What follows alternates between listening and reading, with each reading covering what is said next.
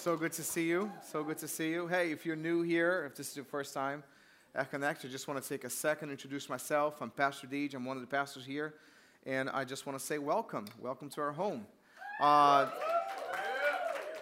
I'm so glad to be, uh, to be here today, to be speaking to you guys today. Pastor Derek Fry, our lead pastor, and his wife Stacy, they are at a different church right now, also uh, uh, uh preaching there um, at Excel Church. It's kind of a sister church for us. Um, and it's so good to be able to bless uh, them with our pastor. Amen? Amen? You know, we believe that uh, we have an apostolic call for to the church that goes beyond these four walls right here. And it's so good to be able to bless the kingdom of God, uh, to bless the church, not only this church, but the church of God. Uh, and Pastor Derek is amazing, so he's there blessing them. And I get to be here, and I'm privileged to be here and speak to you guys today. Uh, now, before I begin, before I begin, now, I was going to tell you something, but actually, I'm going to ask you something. Uh, what is happening next week? Let's see if you know. What's happening next week? What kind of Sunday is it? Good job. Good job. Raise your hand if you're going to be here next Sunday.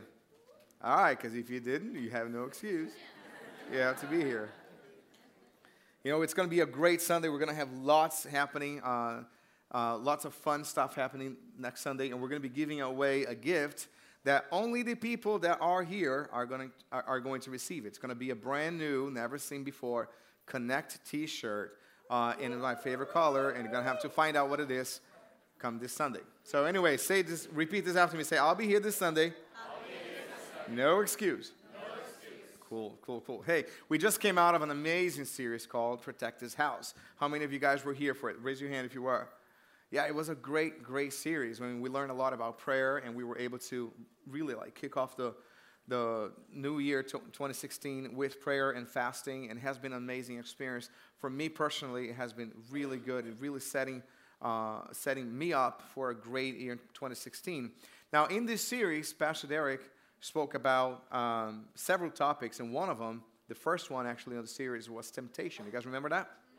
So he talked about temptation. It was really an amazing message dealing with, again, the power of prayer in temptation and how we deal with it, uh, how God will deliver us, how God will never mislead us, uh, and how we deal with it on a day to day basis with different things that we're bombarded with, basically, uh, in temptation. But we always um, can be delivered by God if we pray, right? So uh, today we're going to be talking about something similar, uh, talking about this, a similar subject, but we're just going to look at it through different lenses. We're going to look at it through the lenses of stuff that happens in our lives regularly and we want to get rid of it, but sometimes we feel incapable of. We feel we can't do it. So at Connect, you guys know that we we we don't shy away from tough subjects. We actually face them head on because I believe that those are things that we all deal with, but sometimes we don't talk about it because we're either fearful about it or we don't know enough about it or or you know we are even judging ourselves whether or not we have it all together. I'll, I'll tell you, I don't have it all together, but I'm still going to speak about it because that's the call that God has for my life. And and I believe that whenever you try to organize a room in the dark, it's kind of hard because you can't see. So we shine God's light through whatever subject it is that we're dealing with. And then with God's light, you can see clearly. I can see clearly now. I can sing. I don't do it. I don't do it like PD does. But I could. So. Anyways, uh, so you guys ready? All right, tell your neighbor it's going to be good. All right, let's just pray. Father God, thank you, Lord, so much. Thank you, God, for the opportunity I have to be here, Lord, and speak to your church. God, I pray that you make my words your words. I pray, Lord, that every single heart here, including mine, is open to receive. God, I pray that um, you give us, God, the strength and the wisdom to apply what we uh, learned today, uh, Lord, and, and um, I know this message, this message can be challenging at times. It's not really the super fun kind of message about we need a God. And I just pray that you speak to every single person here today. And uh, also, Lord, I pray for Pastor Derek as he's uh, speaking at Excel Church right now. Just bless him, God. Just use him in your powerful hands. In Jesus' name. And everybody said? Amen. Amen. Amen.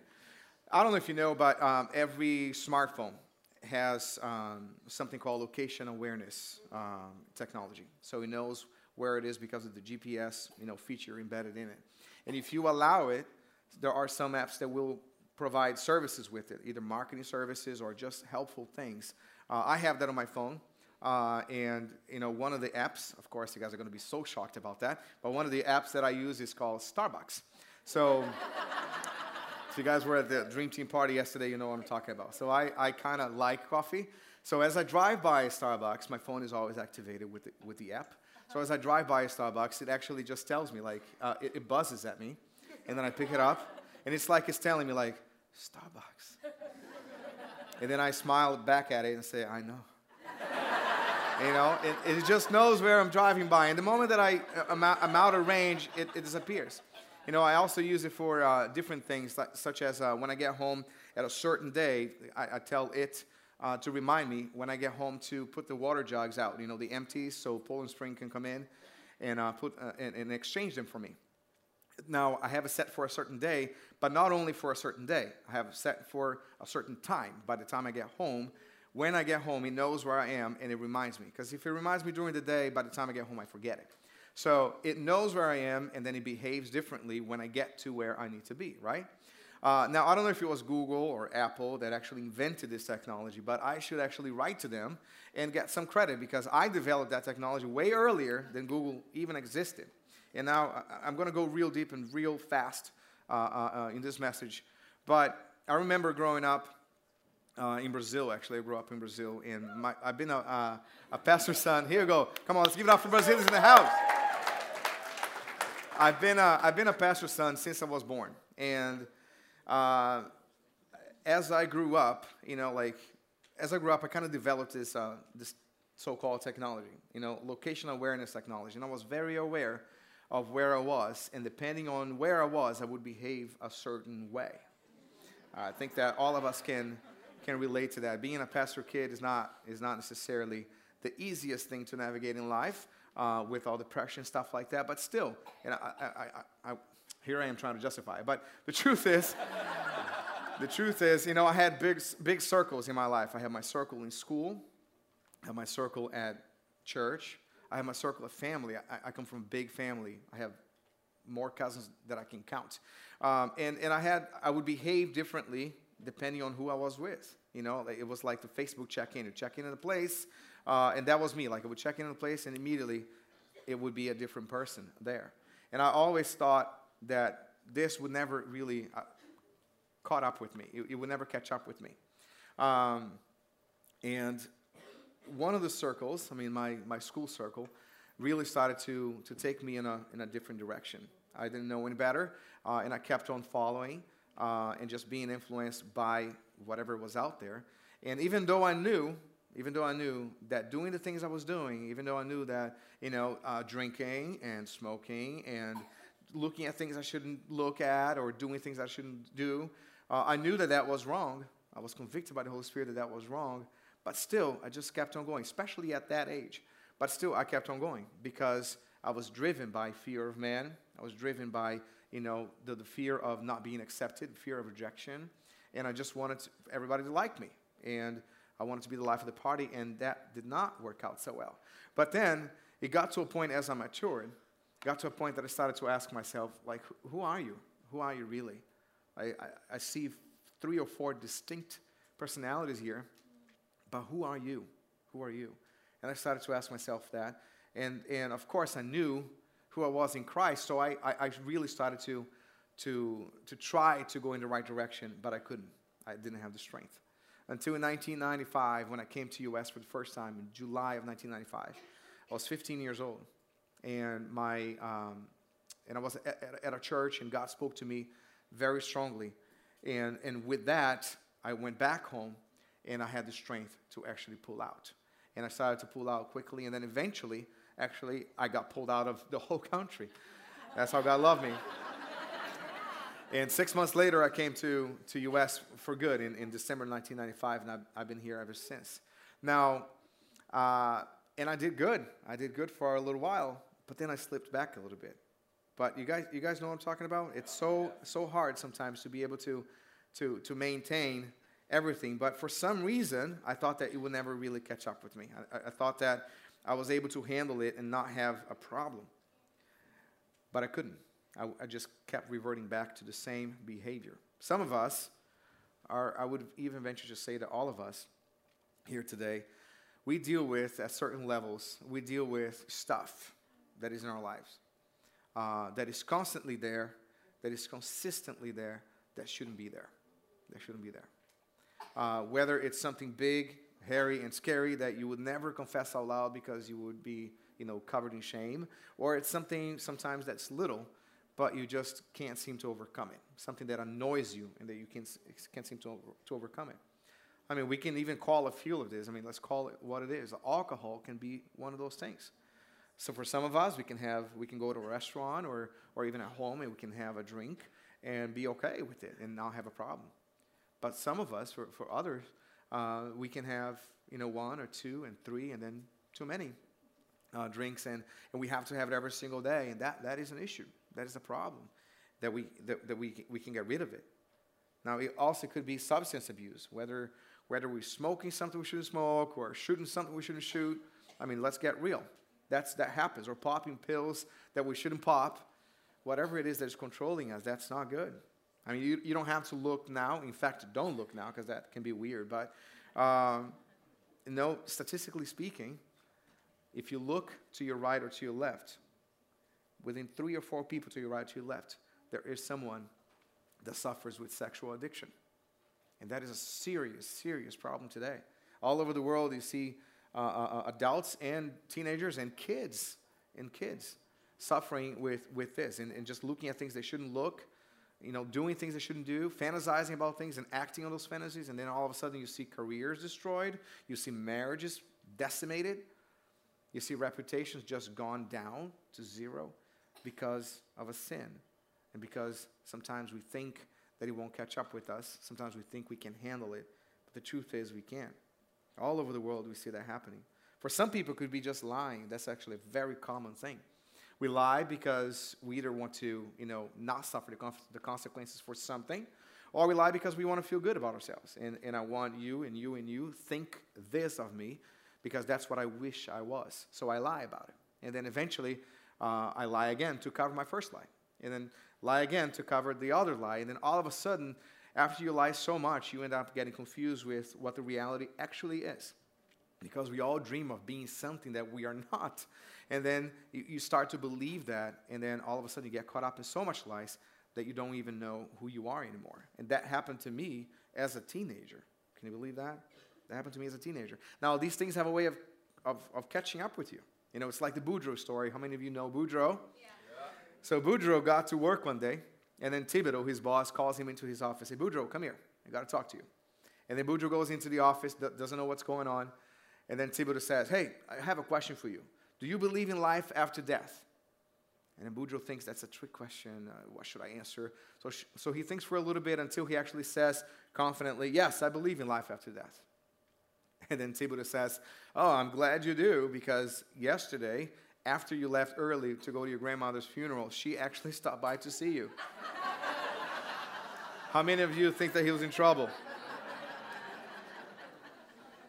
So it could be whatever you're dealing with. It could be any of those things. It could be overeating, whether it's a massive amount of food that you're eating or just, or just sweets or something that, you're, that you can't seem to uh, be without. It could be eating. It could be overspending. It could be gambling. And so many other things that we go through, you know? I don't know what it is for you, but I venture to say that anyone and every one of us here today, we have stuff in our lives that is constantly there that should not be. So I'm going to get actually, I'm going to let God's word speak to this directly. And we're going to open up our Bibles. You can follow this on YouVersion, by the way. You open up your worship guide, everything should be there. Our key text for today is 1 Corinthians chapter 10, verse 12 through 13. And it says this So if you think you're standing firm, be careful that you do not fall. No temptation has overtaken you except what is common to mankind. And God is what? God is faithful. He will not let you be tempted beyond what you can bear. But when you are tempted, He will also provide a way out so that you can endure it. So we're talking about temptation, so let's define it. You know, there are many definitions for temptation, but the one we're going to be working with today is this Temptation is anything that promises, promises you temporary satisfaction at the cost of obedience to God. Temptation is anything that, pr- that promises you temporary satisfaction. Oh, this is going to be this is going to be fun. It's going to f- make me feel good. I think this is exactly what I want right now. It promises you temporary satisfaction, but at the cost of your obedience and sometimes relationship with God. Anything.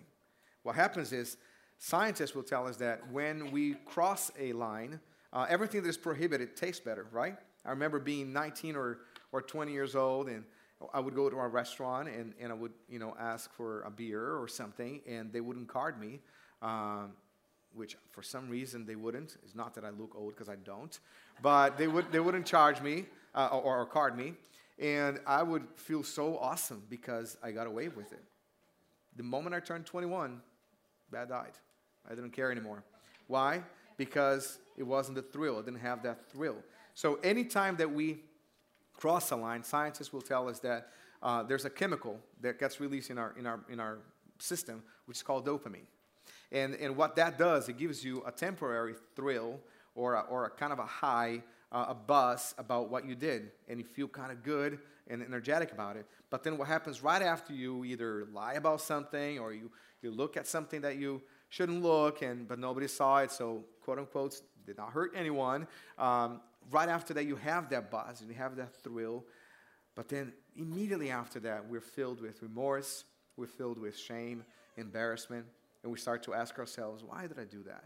Why did I do that? Isn't that right? And that happens over and over again. So, what is temptation?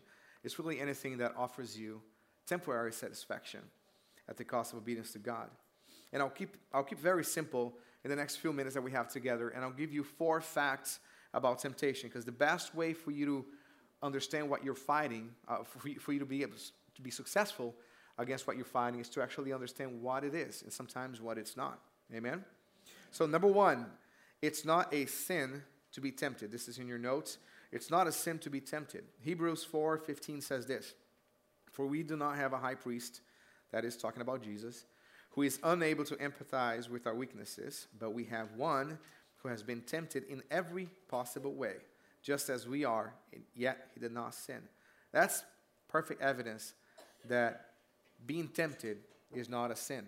Jesus was tempted in everything. And you heard PD say this uh, four or five weeks ago uh, that whenever you go through anything in life and you say, like, Jesus, this is what's happening to me, and Jesus says, I know, I know, I've been there, I've been there. So it's important to know that being tempted is not a sin. And also, what leads to, to sin, uh, uh, uh, depending on how you react, depending how you respond to temptation, that's what leads to either sin or not. And if we were to do like a, a little bit of a slow motion in the process of temptation, once you're tempted to do something wrong, anything wrong, let's do kind of a slow motion and understand the process that happens. Five things happen when we are tempted. Number one, thought. Number two, imagination. Number three, justification. Number four, choice. Number five, action. So if, I, if I'm to break this down a little bit, number one, thoughts. Thoughts. It enters through your eyes, through your ears. It's something that you hear, something that you see, something that you imagine, something that you remember, something that you smell.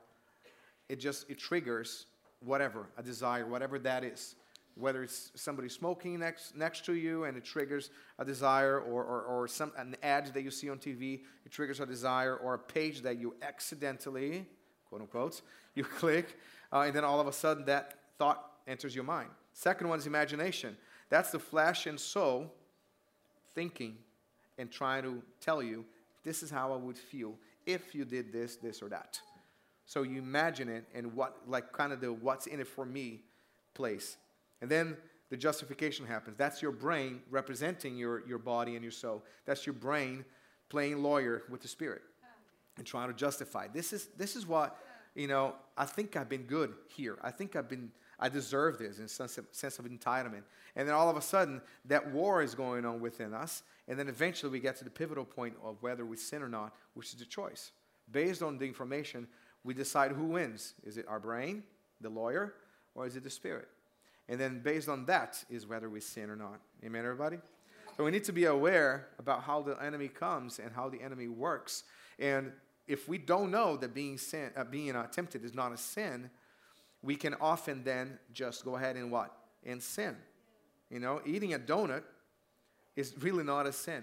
Just go, just go with me on this. Uh, for some reason, I have donuts on my mind today. But for eating a donut is not a sin. But if you can't eat a donut because of whatever, health issues, or it's simply because you can't stay away from them and, and you feel manipulated by it, so you want to get rid of that, you know, uh, that is constantly there and shouldn't be there.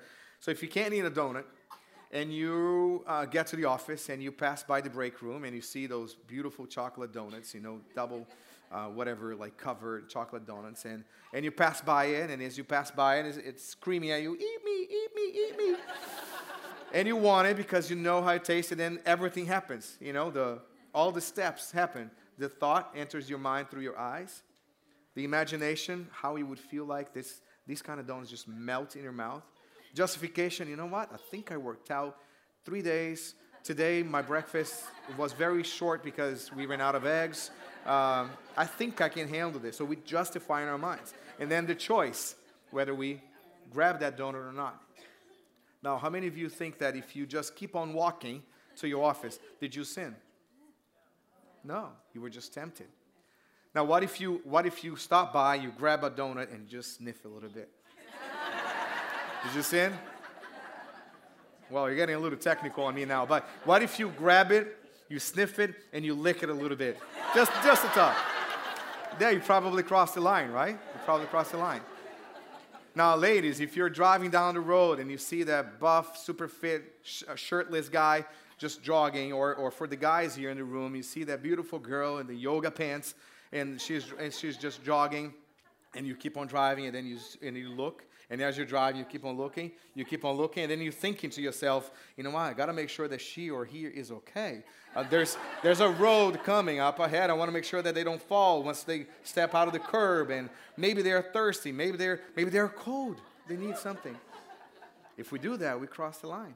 But if you see that attractive person and you keep on driving, it's okay. You did not cross the line. You were tempted, but you did not sin. Amen, everybody? But the enemy really works full time on getting us to feel guilty, even though we're not supposed to. Why? Why does he do that? Because he knows that very often when we feel tempted, we feel shame, we feel embarrassed, we feel guilty. And when we feel guilty, how do we medicate? We medicate with sin. It's common. It's common. You know, I already messed up, so I might as well you know, I'm already guilty, so I might as well do this, might as well make it count. So, understanding that being tempted is really not a sin is important. And it's really the first step to not fall for the lies of the enemy. Amen? So, we know that being tempted is not a sin. The second one is this you are never above temptation.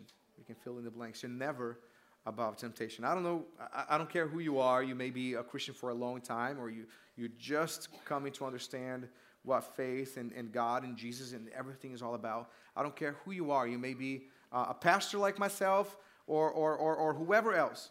You're never above temptation. Never. This is what the Bible says. 1 Corinthians 10 12, it says this. So if you think you're standing firm, be careful that you do not fall. If you're here today and you're thinking, like, I'm so glad that he is here to listen to this,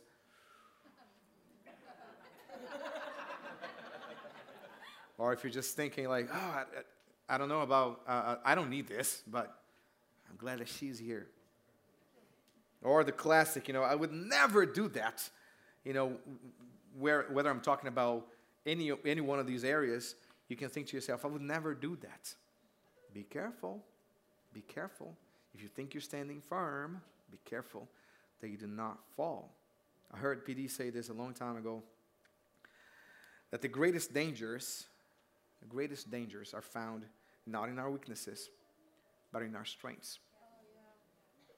And that spoke deeply to me, this like what, ten, almost 10 years ago. Because in our strengths, we, we tend to believe and, and just rely on our own strength. We don't, we don't, there's no room for God to move whenever we think that we don't need Him. And that is in our strengths. How often we hear about the great family guy that loves his family, and re- he really does, and then he goes out and does something stupid. We, we hear this often. Or the doctor, the doctor that uh, uh, knows exactly what's good for you and is very health minded and conscious, and all of a sudden they get addicted to prescription pills or something like that. Why? These people overestimated their strength. They overestimated their strength. They rely on themselves, and then Satan, our enemy, just comes in and brings them down. Satan will come at you in your weaknesses and your strengths. So it's very dangerous to think that we're immune to the works of the enemy. We are not immune. However, we can beat it with Christ in our lives. Amen? Amen? So we know that it's not a sin to be tempted. We know that we are never above temptation. And the third one is this God will test you, He will never tempt you. We heard PD say this God, God cannot tempt you, but He will definitely test you. You know, why do we test someone? You, you take somebody that is a junior in high school.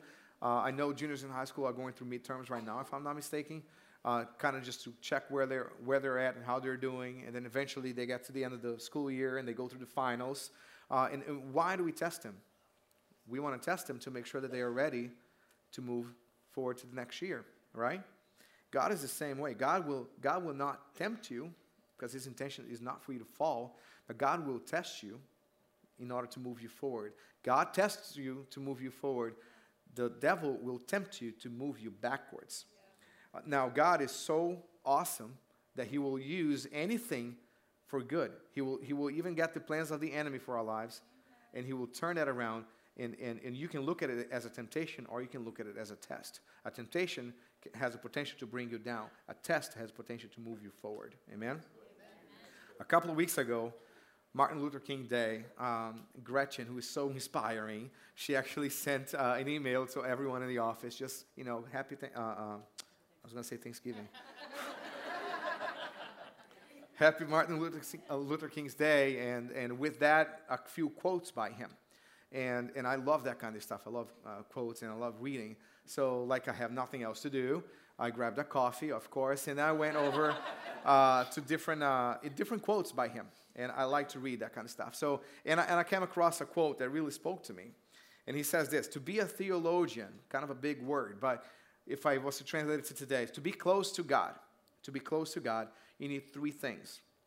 Number one, you need prayer. Number two, you need meditation. And number three, you need temptation. Hmm. Did he say temptation? Yeah. You need prayer. That's talking to God. You need meditation, that's hearing from God. And you need temptation, that's learning to depend on God. Learning to depend on God. God uses everything for good. What the devil means for evil, he uses for good. And every temptation, this is one of the key points for today, every temptation is really an opportunity to, to depend on Christ. It's an opportunity and an invitation to depend on Christ.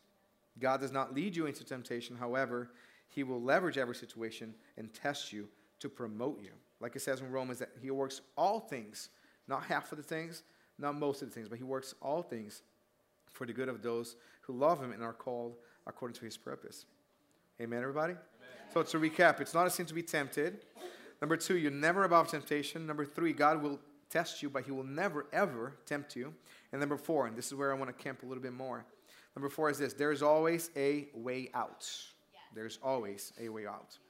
1 Corinthians 10 13, it says this. And God is what? Come on, say with me. God is faithful.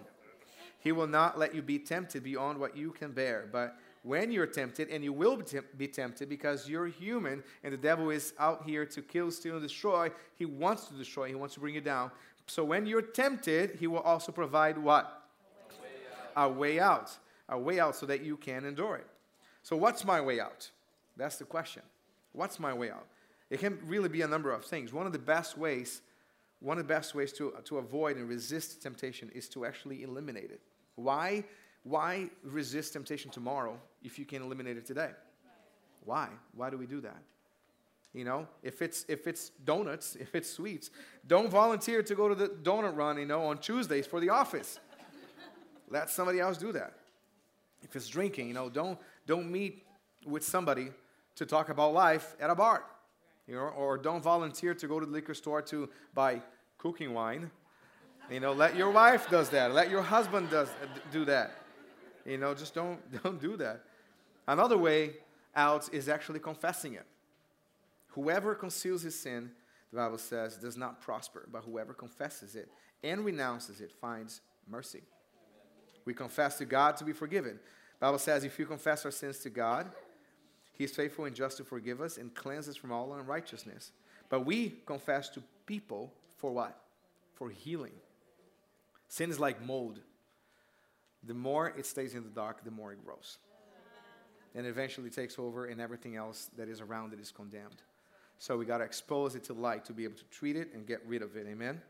If you confess your sin to one another and pray for one another so that you can be healed. That's what the Bible says. That's why small groups are so important, so vital for your health, for my health.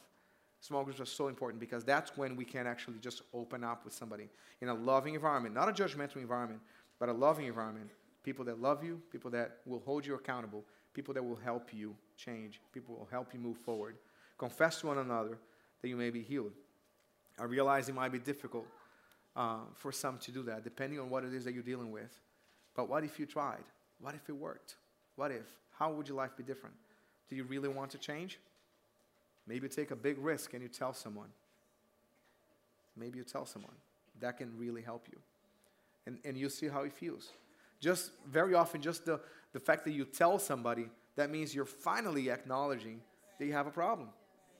Like, I, I meet with a lot of people, I, I talk with a lot of people, and um, like, a lot of times I just hear, like, I don't have a problem with that. You know, whether it's with a couple and then the husband saying something or the wife is saying something, and, and they just deny. I don't have a problem with that. I don't have a problem with that, whether it's drinking or, or, or whatever else, you know, pornography or lust or um, gossiping or whatever. I don't have a problem with that. Let me tell you something. If two or three people that do life with you, two or three people that are close to you, if they tell you have a problem. You have a problem. You have a problem. And if you think you don't have a, an issue, like PD says, that's your, that's your issue. But the good news is that there is always a way out. Yes. There's always a way. It doesn't matter what it is that you're dealing with. It doesn't matter how far, how deep into it you are. There is always a way out. And there's always a U-turn that you can turn around and go in the right direction every single time. I remember the good old days actually, when uh, when we had you know like the very primitive video games, not like we the ones we have now with secret passages and different worlds and the, all the 3D graphics that makes me dizzy. I don't like those. Um, I'm a I'm a simple mind person. So, but I remember those th- those old games. Do you remember them? You remember Pac-Man, or or Donkey Kong, or River Raid, or or or Frogger? You know those were the good days, man. Those are good names. How, how about asteroids? You guys remember asteroids? You know, it was it was terrible. Like it's embarrassing to say, but it was like just a little triangle, and that was your spaceship. And then you would move to the left or to the right, and you're shooting the asteroids as they're coming down to you. And then uh, uh, the, the, the, more you shoot them, the faster it starts to come down. And then it gets a little more intense. And then you and then you hitting that button and you're shooting them, you're shooting them, you're shooting them. And all of a sudden you see like two or three or four come at you, and you don't know don't know what to do anymore. And then you hit the button. There was a button. What, what was it called? Hyper. Hyper what? Hyperspace. Yes, yes, hyperspace. So you hit the hyperspace, and that would just remove you from that location and put you in a different location, a better location. So you can breathe and, and, and try to strategize yourself a little bit more, and then it would get intense again, and then you hit the button, you go to a different place. But the thing is, you had a limited amount of times that you could use that. You had a, a little bit of uh, just a few times that you could use that. So you have to be very careful on when to use it.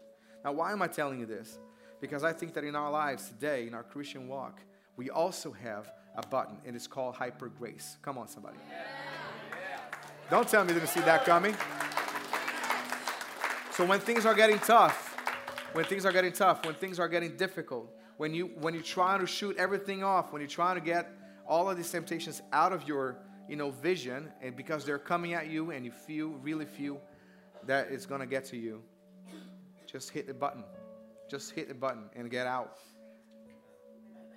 and get out. As you walk through the donuts, hit the button. Keep on walking. keep on walking. If you're driving down and you see the jogger, keep on driving. Hit the button. If the boyfriend is pushing a little bit, hit the button. Hit it twice. The third time you hit him and you get out. Just get out. I'm telling you.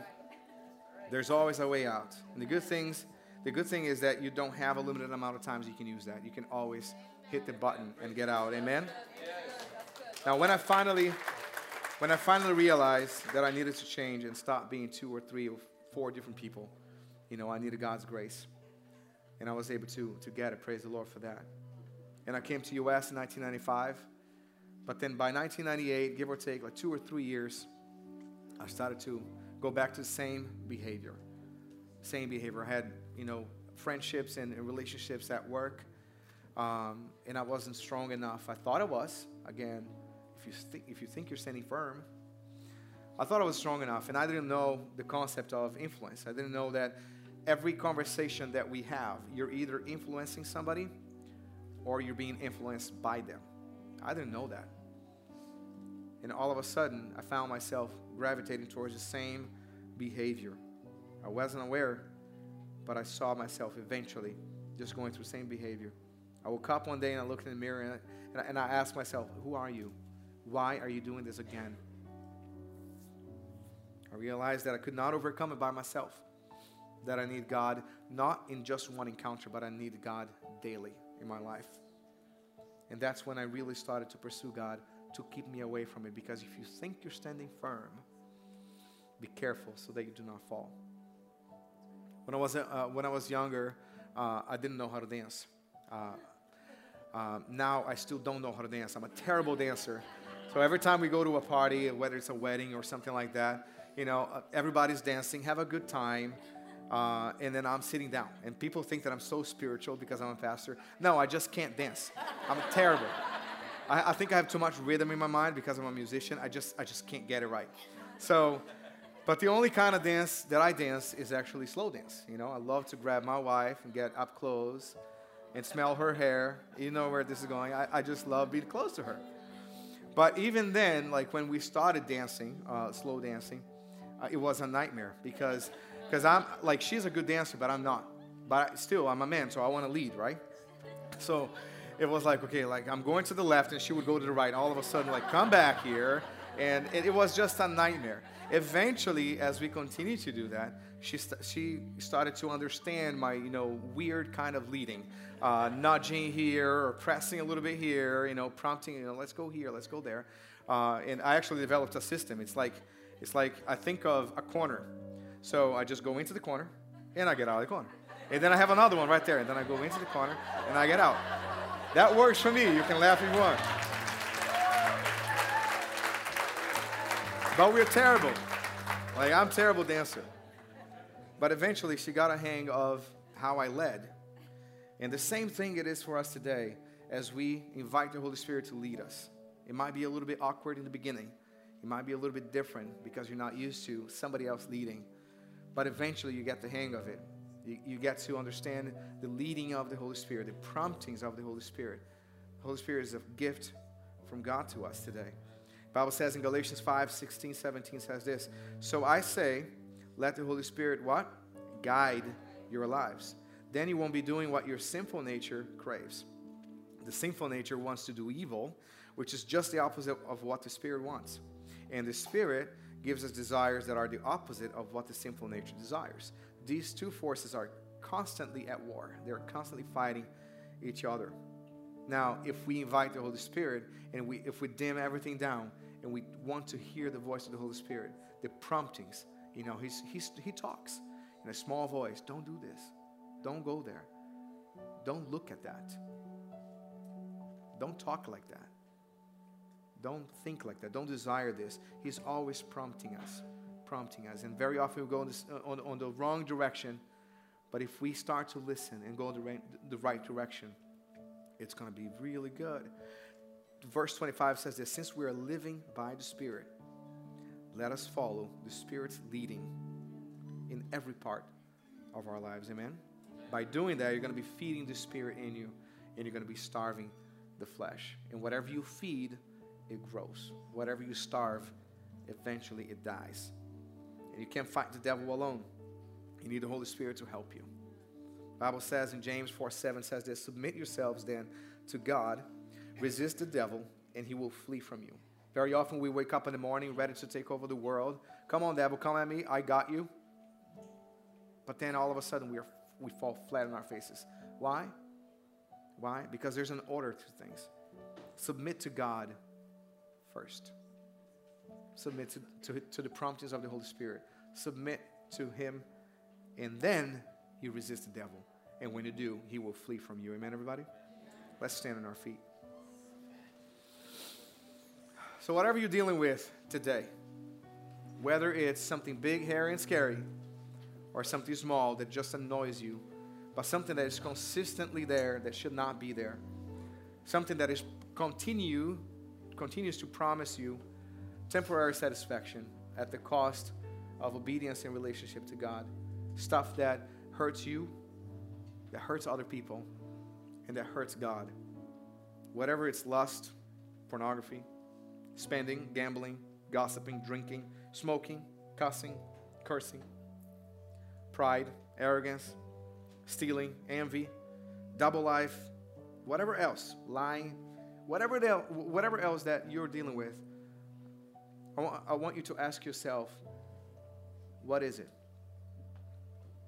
You can bow your heads now and close your eyes. Everybody, just give a little bit of privacy to everyone. Just ask yourself, what is it that is constantly there that should not be? I'm here to tell you that there is a way out. But the key thing is to be honest because you're only as strong as you're honest.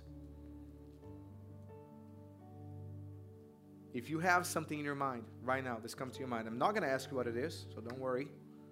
But if you have something, and if this message spoke to you, and you want to invite the Holy Spirit, and you want to be able to hear His voice, the promptings of the Holy Spirit, to be led by Him, by the Spirit, not your flesh. If that is you today, every head bowed, every eye closed, if that is you today, just raise your hand, please. I see hands all over the map. Praise God. The first step to being set free is admitting. You can put your hands down. Thank you. The second question I have is maybe maybe you've never established a relationship with Christ. Maybe the spirit in you is still dormant. Still dormant. We are a triune being. We are made of uh, flesh, body, and spirit. But because of sin, we are born with the spirit being dormant. So when we invite Christ into our lives, the Holy Spirit comes into our lives. And then we are the, our spirit is born again. That's why we, we're called the born again, because our spirit has been reborn. If you've never made this decision before, if you've never invited Christ into your life, and you want to do that today, if you're trying, if you're tired of trying on your own to be able to overcome whatever it is that you need to overcome, and you need the Holy Spirit's help, and you want to invite Christ into your heart today, I ask you to boldly, just between me, you, and God, every head bowed, every eye closed, boldly raise your hand right now. I see your hand, thank you. I see your hand, thank you.